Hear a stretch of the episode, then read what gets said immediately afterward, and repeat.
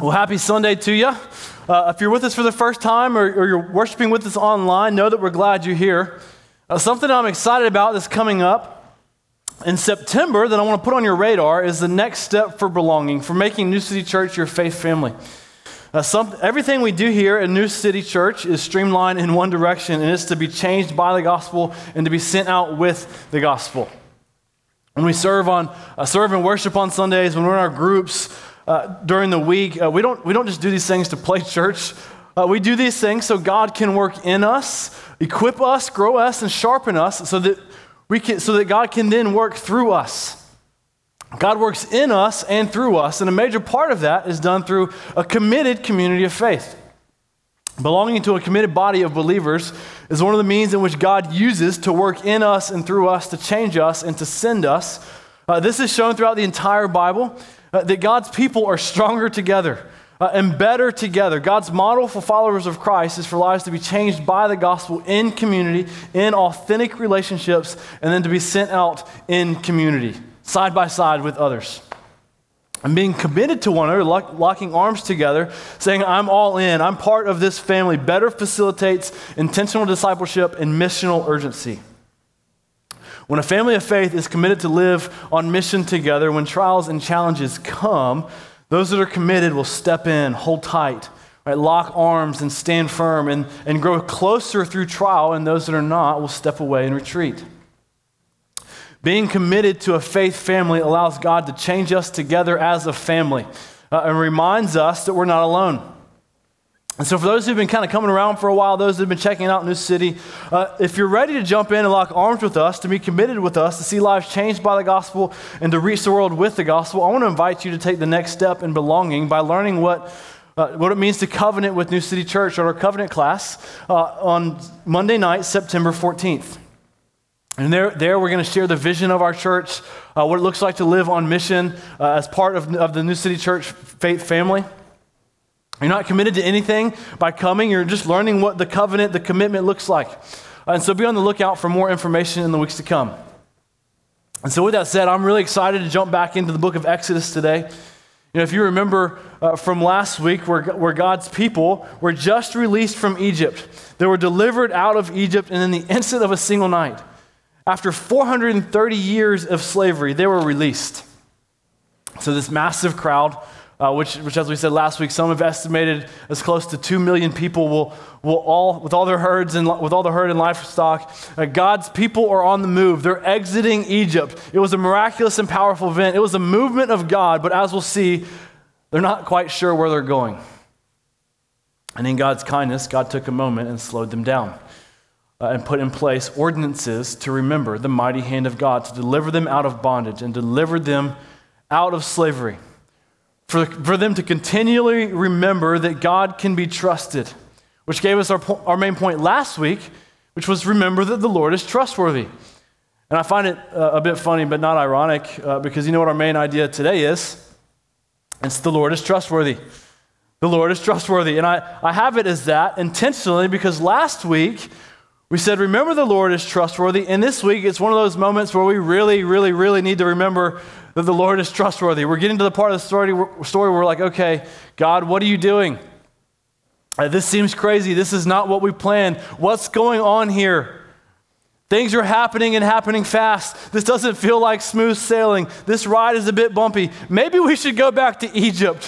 What in the world is happening here? And as we'll see again today, the Lord is doing exactly what He said He would do. God is showing his people yet again that he is powerful, he is personal, and he can be trusted. And today we'll see that he's trustworthy. And we'll see that specifically in three ways today.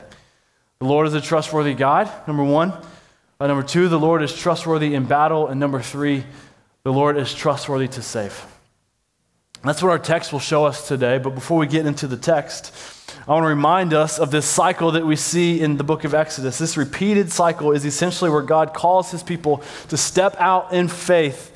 And then their, their faith is stirred. Uh, hardship happens. God, people doubt God, and God yet again shows his faithfulness. And then we look at this and, right, and rightfully think, God is so faithful. And his people are so prone to doubt, and it happens so often and it happens so quickly. The cycle in Exodus, this is the Christian life. because we still live in a fallen and a broken world. The cycle of faith and doubt, hardship and triumph, needing to constantly remember that God is faithful, being forced to trust God in faith. This is the Christian life. To say it another way, this cycle this is the cycle of a normal God-fearing, faith-filled life that follows Jesus, where we step out in faith and we're, trust, we're forced to trust the Lord. And because we're finite humans still living in a broken world, it gets hard and we're left wondering, like we already said, God, what are you doing? God, how is this going to work? God, I want to trust you right now, but this is really hard. God, it feels like my back's against the wall with nowhere to go. Maybe it's financially, maybe it's relationally, maybe it's emotionally, physically, or possibly even spiritually. Whatever it is, I don't know what it may be, but this is the normal Christian life that depends on the Lord and takes bold steps of faith. And I'll say this if, if we're avoiding situations where we need to trust the Lord, if we're avoiding risks for the mission of God where we have to depend on the Lord in faith, then maybe our faith, quite possibly, is too small. And when we hear me on this, when we step out in faith, trusting the Lord, and life gets hard, it can be hard to see this in the moment, but God in these moments is growing our faith and trust which then prepares us to continue to walk in greater faith. Growing in the Christian life is hard because it's constantly putting us in hard and uncomfortable situations. No one likes to be stretched, but being stretched allows us to grow.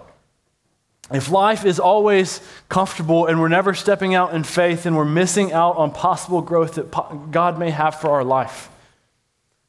Take comfort in that today. If you're being or you have been stretched. God is preparing you, God is growing you, God is deepening you. I mean, think about this. For the people of Israel, as I've already said, they were in slavery for 430 years. God brought 10 plagues showing his power, and then in the instant of a single night, God's people get out, like the snap of a finger. And then God slows them down and says, Remember, remember this. Remember that I can be trusted, because you're going to need this for later. God was growing their faith and trust because what's about to happen in our story, it will require even more faith and trust. It will require belief that the Lord is trustworthy. I don't know what you brought in here today, but if you are wrestling with faith, if you feel like your back's against the wall, if you feel like it's time to throw in the towel, if you just feel emotionally, mentally, and physically done, just tired, I hope that you'll listen today. I believe that God has a word for you. Let's say, let's get into our story starting in Exodus 14, uh, verse 17. I'm going to read, I'm going to commentate some, and then I'm going to show us our three points as we go. So look with me starting in verse 17. When Pharaoh let the people go, God did not lead them by way of the land of the Philistines, although that was near. For God said, Lest the people change their minds when they see war and return to Egypt. But God led the people around by the way of the wilderness towards the Red Sea, and the people of Israel went up out of the land of Egypt, equipped for battle. So let's stop there for a second. Pharaoh let Israel go. And what's interesting here is that God led them the long way. The fast and traditional way would be to go the route of the land of the Philistines. But God didn't want them to go this way. Rather, God directed them the long way by the way of the wilderness. God wanted to take them the hard and scenic route, not the fast and easy route. And why did God do this? Because, well, God's people needed to grow and develop. It says at the end of verse 17 why God did this. God said, Lest the people change their minds when they see war and return to Egypt. The fast and seemingly easy way would have led to war that they were not ready for. God needed to first work in them and prepare them, and by His grace, in this moment, He was protecting them. Although I imagine it probably didn't feel like protection at the time. it, it probably felt like God was withholding from them. But little did they know, in God's kindness, God needed to work in them first because they weren't ready. Their faith was fragile. what I find a little humorous here is that at the end of verse 18, it says, They went out of Egypt equipped for battle. Some translations say ready for battle uh, or in an orderly rank for battle. So they thought they were ready. I think we could assume they had the equipment, all the gear in battle formation, ready to fight. If you remember, they just got all of Egypt's stuff. I think it's fair to say that slaves, they were slaves at this time before this, they wouldn't have had the equipment for battle. But they got the Egyptians' weapons, quite possibly their helmets and all their gear, and they thought they were ready. They thought they were ready to conquer the world, but God was like, no, you're not ready.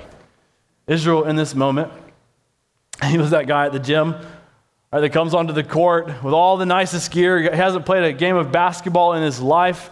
He's learned about it, he's read about it, he watched tons of games, he's even got the latest Jordans. But the poor guy, he needs to work on his game. He needs to work on his layups. He needs to do his, his, his jumper. It needs some serious work. This was Israel. This was like Israel. They were equipped for war, but God knew when they got into war, their faith would be fragile.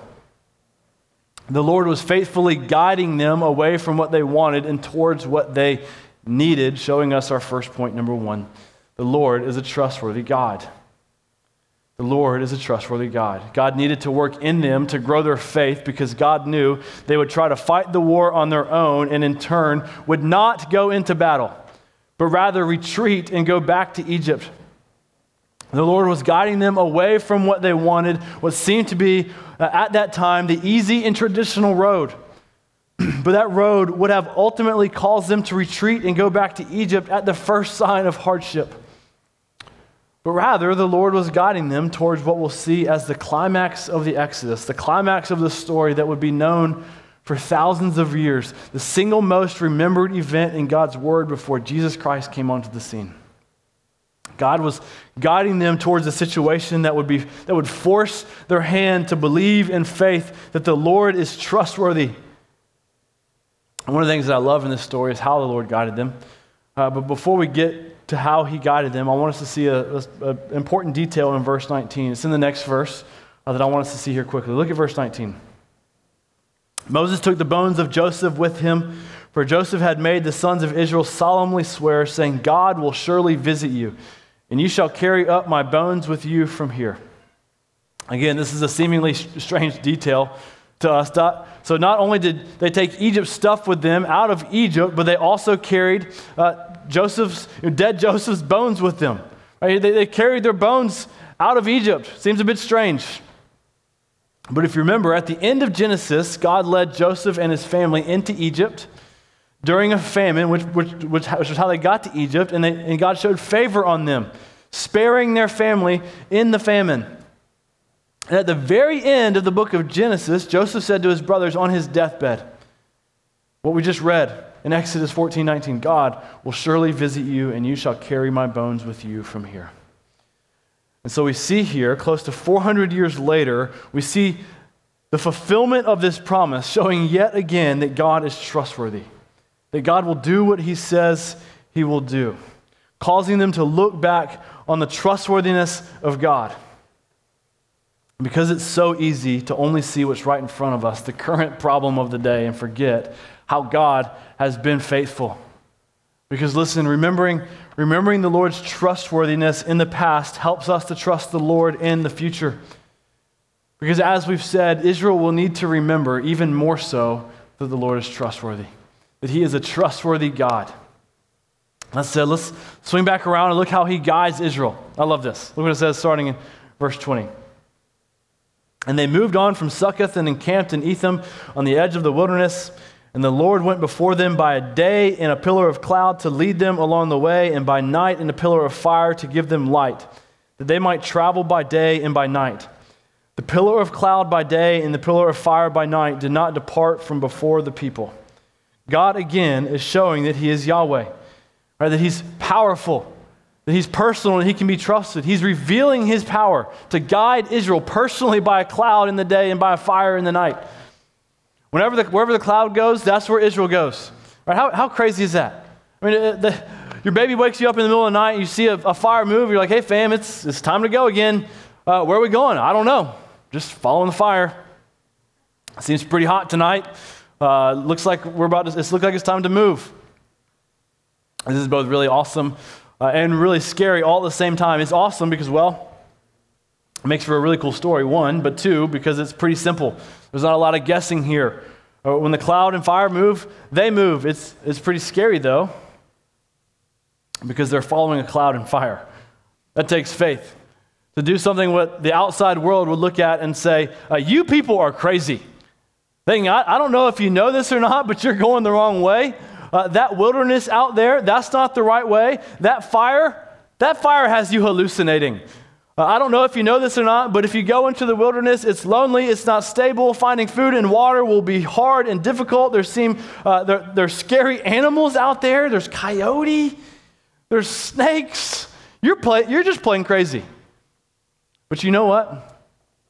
Israel didn't know where they were going or how long or how it would work, but Israel was trusting their God. And for us today, we may look at our life wondering, God, what are you doing? God, how is this going to work? God, where are you taking me? Maybe uh, like Israel thinking, God, I'm lonely. Maybe, my li- maybe your life feels unstable. Maybe you're wondering, what have I done? How, how did I get to where I am today? Maybe, uh, God, uh, maybe you have circumstances that are causing a bit of anxiety. Uh, and let me remind us today that we might, might not always know the details of our life, but we know our God is trustworthy. We don't follow a cloud or fire. No, God has given us instruction in His Word. God has made it clear to us what we are to do. As followers of Jesus Christ, our calling as Christians is to make disciples of all nations, to love God and to love people, to spread the name of Jesus. God has shown us the end of the story, our end goal, where people from all over the world will be worshiping Jesus.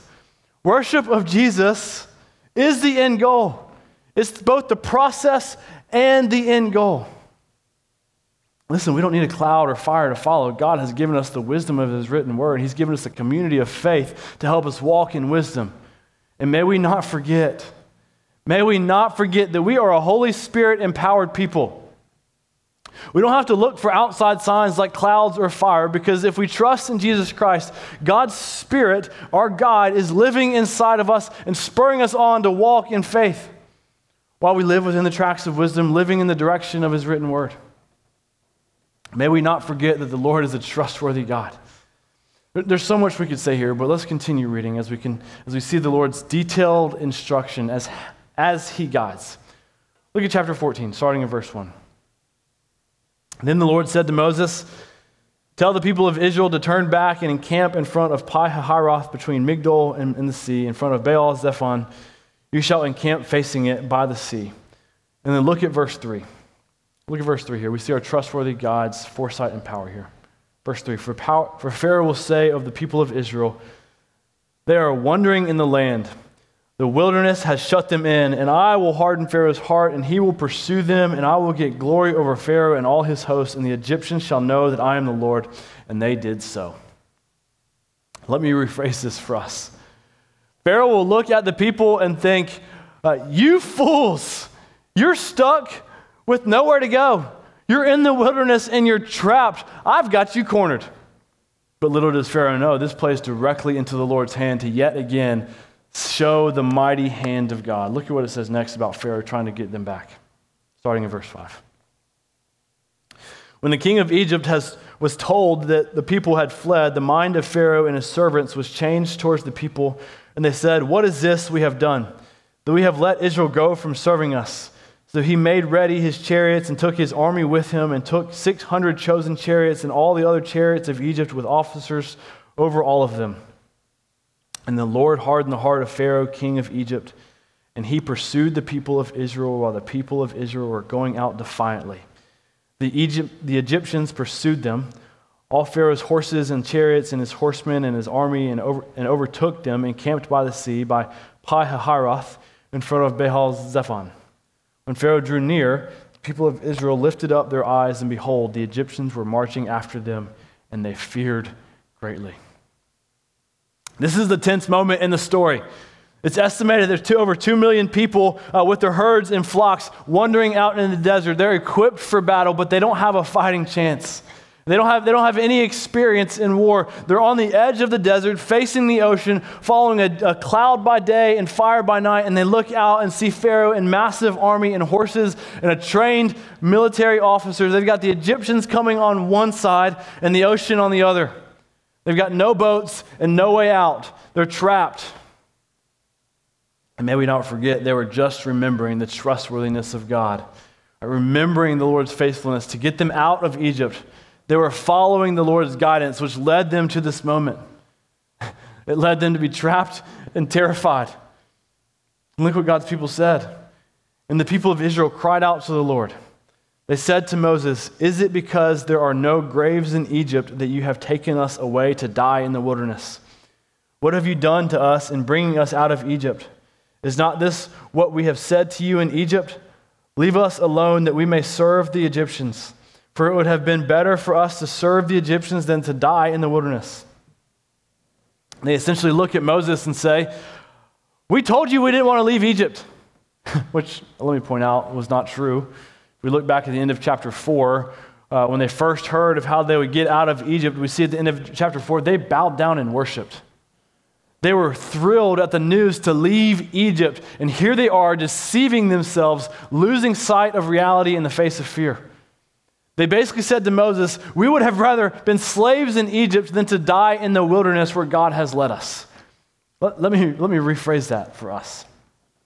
Israel would have rather lived in bondage and slavery under an evil Pharaoh than die serving the Lord, following the Lord which gives us insight to their fragile faith.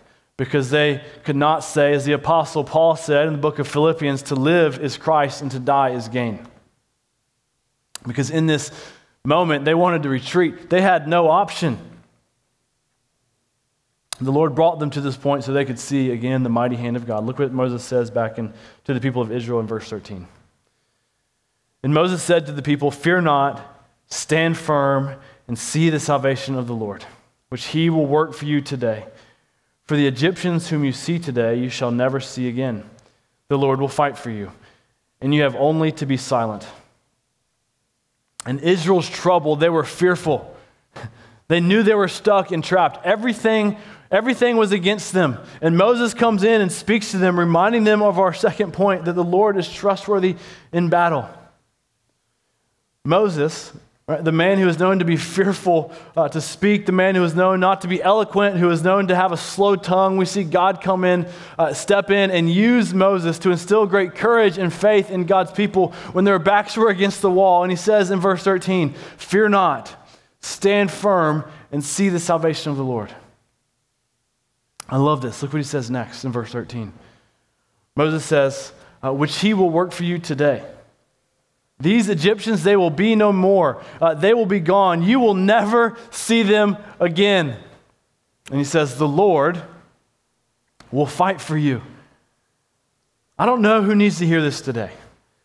Maybe you're in a hard season. Maybe you're anxious about something. Maybe you're holding on to something that seems way too heavy to bear. Maybe you've been mistreated. Maybe a relationship is really hard right now. Maybe you're lonely or feel isolated. Maybe you have an ongoing sin problem. Maybe you've been praying for God to move in a person's life and it seems like nothing is happening. Hear the scripture spoken over your life. Fear not, stand firm, and see the salvation of the Lord. The Lord will work for you. The Lord will fight for you.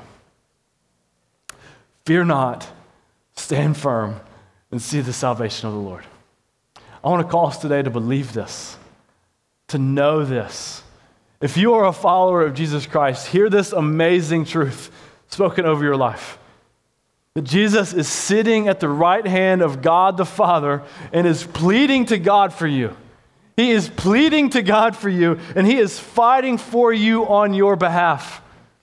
The Lord is fighting and pleading for you. He is fighting and pleading for us. And so fear not, stand firm, and see the salvation of the Lord. Because as we will see, salvation, it comes from the Lord, which brings us to our third point. The Lord, number three, the Lord is trustworthy to save. Israel was fearful and in a difficult spot. Right, backs against the wall, and Moses calls God's people to walk in great faith, to fear not, stand firm, and see the Lord's salvation because the Lord will do the fighting. Let, us finish our, our story here and see God do a miraculous work to save his people from the hand of Pharaoh. Look what it says starting in verse 15. The Lord said to Moses, Why do you cry to me? Tell the people of Israel to go forward. Lift up your staff and stretch out your hand over the sea and divide it, and the people of Israel may go through the sea on dry ground. And I will harden the hearts of the Egyptians so that they shall go in after them, and I will get glory over Pharaoh and all his host, his chariots, and his horsemen. And the Egyptians shall know that I am the Lord, when I have gotten glory over Pharaoh, his chariots, and his horsemen. So God uh, gives his instruction to walk for, to, Pharaoh, uh, to, to Moses to walk up to the sea, to lift up his staff and stretch out his arm, his hands over the sea to divide the sea in half so that Israel may walk through the sea on dry ground. And when this happens, Moses, uh, he says to Moses, Moses, Pharaoh and his army will come after you, but they will see God's incredible glory and power over Pharaoh. How's that for a way out, right? This is the moment where God's people really, really need to remember that the Lord is trustworthy. They have no other choice. God has brought them to a place where they have to wholeheartedly trust the Lord. They have to recall the Lord's previous mighty hand to work in power. And look what happens in verse 19. And then the angel of God, who was going before the host of Israel, moved and went behind them. And the pillar of cloud moved from before them and stood behind them, coming between the host of Egypt and the host of Israel. And there was the cloud and the darkness, and it lit up the night without one coming near the other all night. Then Moses stretched out his hand over the sea, and the Lord drove the sea back by a strong east wind all night and made the sea dry land, and the waters were divided. And the people of Israel went into the midst of the sea on dry ground, and the waters being a wall to them on their right and on their left. What a miraculous scene. The ocean splits, and the people walk on dry ground. And the, whenever I read this or hear this, I just think of the massive, I think of a massive aquarium, similar to the one that would be in downtown Tampa, uh, where you can sit there and kind of look up and see that massive glass wall uh, you can see the sharks and the stingrays and the, the different colors of the fish, the plants, the seaweed, those little tiny minnows and the little, the little funny puffer fish. And then there's that crazy guy that's swimming with the sharks that's sitting there in that aquarium. But yet there was no glass like this, uh, like we see at the aquarium. God's mighty hand was holding the sea walls. And God's people walked through, they walked through untouched from either side. And then look how God shows his glory over Pharaoh, starting in verse 23. The Egyptians pursued and went in after them in the midst of the sea. All Pharaoh's horses, his chariots, and his horsemen, and in the morning watched the Lord, and, and in the morning watched the Lord in the pillar of fire and of cloud, looked down on the Egyptian forces and threw the Egyptian forces into a panic, clogging their chariot wheels so that they drove heavily. And the Egyptians said, Let us flee from before Israel, for the Lord fights for them against the Egyptians. I love that. Even the Egyptians were seeing that the Lord was fighting for them. that, the, that, that their great army had nothing. They had no fighting chance against the mighty hand of God. They were stuck, and it says they were forced into a panic. And look what happens next. In 26, then the Lord said to Moses, Stretch out your hand over the sea and the waters may come back upon the Egyptians, upon their chariots, and upon their horsemen. So Moses stretched out his hand over the sea, and the sea returned to its normal course when the morning appeared. And as the Egyptians fled into it, the Lord threw the Egyptians into the midst of the sea. The waters returned and covered the chariots and the horsemen. And all the host of Pharaoh that had followed them into the sea, not one of them remained. But the people of Israel walked on dry ground through the sea the waters being a wall to them on their right hand and on their left. God's people who, who followed the Lord made it out untouched. But the Egyptians who were against God and his people, they did not make it out. The sea came crashing in on them, experiencing the judgment of God. What, what was miraculous and marvelous for one was terrifying for another. Israel walks out untouched, but just imagine this scene for the Egyptians. A massive tidal wave came crashing down on the Egyptian army. The horses, the chariots, the military officers, they didn't have a fighting chance, which reminds me of Psalm 27 that says, Some trust in uh, chariots and some in horses, but we trust in the name of the Lord our God. The horses and chariots appear strong, but they had no fighting chance against the mighty hand of God.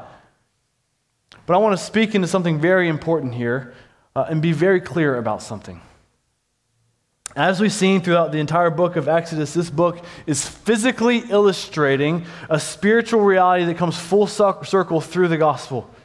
This is a commonly there is a commonly used phrase in Christianity we call salvation. And this word, this idea, is illustrated in today's story. With God's people on one side staring death in the face. Right? The Egyptians are coming at them. They have no chance. They were facing great condemnation from Egypt. Their punishment was rushing towards them. They were enslaved and in bondage under Egypt. And through one event, not based on character, not based on what they've done, not even based on the amount of their faith, no, through one decisive and instant event, by faith, walking through the Red Sea, the only thing that changed was Israel's status. Israel crossed from facing death to facing life. Israel crossed from slave under Egypt to free. Israel moved from the condemnation under Egypt to what Paul says in Romans 8 there is now no more condemnation. This is salvation. There is a change of status. And this is such good news because through the cross of Jesus Christ, by believing in faith, that Jesus died and rose from the dead, there is a one time, decisive, and instant event that changes our status before God. We're no longer slaves but free. We have crossed from death to life. There is now no more condemnation for those who are in Christ Jesus. Praise the Lord. Right, this is good news. And to further explain this picture of salvation, where we see one decisive and instant event, like this event of the parting of the Red Sea, where on one side it brings salvation for God's people, where on the other side it brings judgment for God's enemies. This too is a clear picture of a reality that was made true through the cross of Jesus Christ. This one decisive event where Jesus Christ, the Lamb of God, died on the cross, where Jesus Christ was substituted in to cover the sin of the world. This one event deemed salvation for one, judgment for another. Because those who trust in Jesus receive Jesus' reward as a child of God who become sons and daughters of God. We receive salvation. And the hard reality of this is that those who do not trust this receive the judgment of God. This was pictured in the Passover, and it's pictured again here with the parting of the Red Sea. Those that trust in the name of Jesus Christ will walk into the kingdom of God untouched, unhindered, uh, as a miraculous event, as a miracle from God, as a mighty hand of salvation from the hand of God. And those that do not, those that reject Jesus Christ, they become God's enemy. And there is a great tragedy, just like the Egyptians experienced. Those who follow the Lord, trust in the name of the Lord, will make it into God's kingdom, and those who are enemies of God will not. The one event of the cross is a sign of salvation for some and judgment for the rest.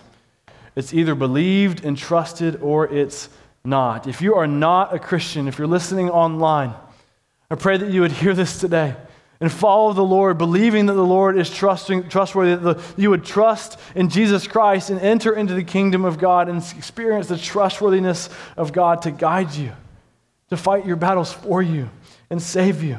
The Lord is trustworthy. Jesus Christ is trustworthy. Will you trust him today? If you are a Christian here today, I want to call you to remember again that the Lord is trustworthy. The Lord is trustworthy to guide, that the Lord is trustworthy to fight our battles, and the Lord is trustworthy to save. But as we close here in the last five minutes of our time or so, I want to read the end of our story uh, and then make a final charge for us today. So read with me starting in verse 30.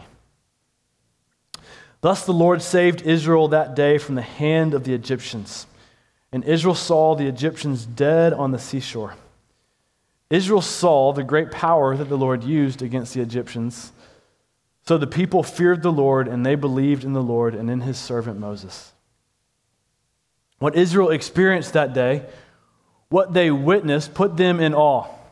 It put them in fearful, worshipful awe leading them to believe the Lord, fueling their faith. And so, what I want us to consider today as a church and ask ourselves is do we believe this? Do we believe in the Lord to do what He says He will do? When it seems like our backs are against the wall, when it seems like we're trapped. Maybe it's a sin struggle. Maybe there's an ongoing emotional struggle with loneliness or anger or bitterness or anxiety. Maybe there's a struggle to forgive someone. Maybe someone in your life continues to make bad choices over and over and over again, and you don't know how to help. Or maybe you just feel like your life is in the wilderness and you're not sure what to do. I don't know what it may be, but may we not forget that we have a trustworthy God that says to us, Fear not stand firm. I will fight for you. We have a trustworthy God that is fighting for us and fighting with us. It may not all make sense, it may look crazy at times, but know this that we can trust the mighty hand of God. That said, the last thing I want to call us to today is a call to believe the Lord to save. The Lord is trustworthy to save people. One of the things that the Lord struck me with in this passage, specifically this week, as I've repeatedly said, said what was a call to stand firm, to fear not, and see the salvation of the Lord. And to put some real life, raw teeth on this, if I were honest with you today, uh, my mind for our young new church, in some ways, because of all that's gone on this year, has somewhat unintentionally just kind of skipped over the next few months. But over the past several weeks, the Lord has reignited in my own heart a zealous faith as a call to fear not, stand firm, and to see the salvation of the Lord.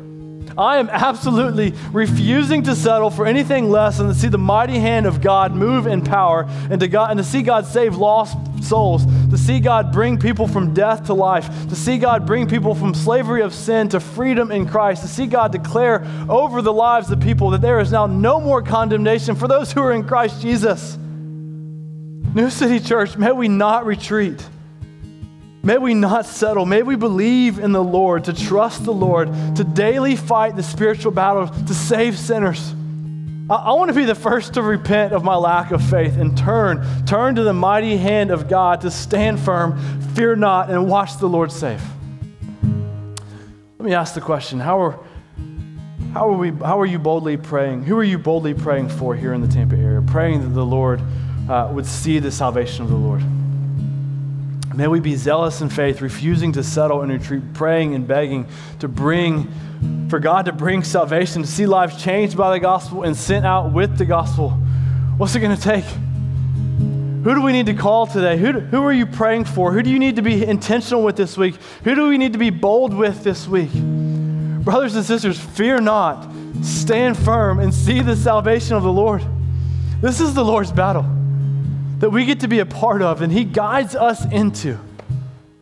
May we trust the Lord to save. May we trust the Lord uh, because He is trustworthy. He is trustworthy to save, He's trustworthy to guide.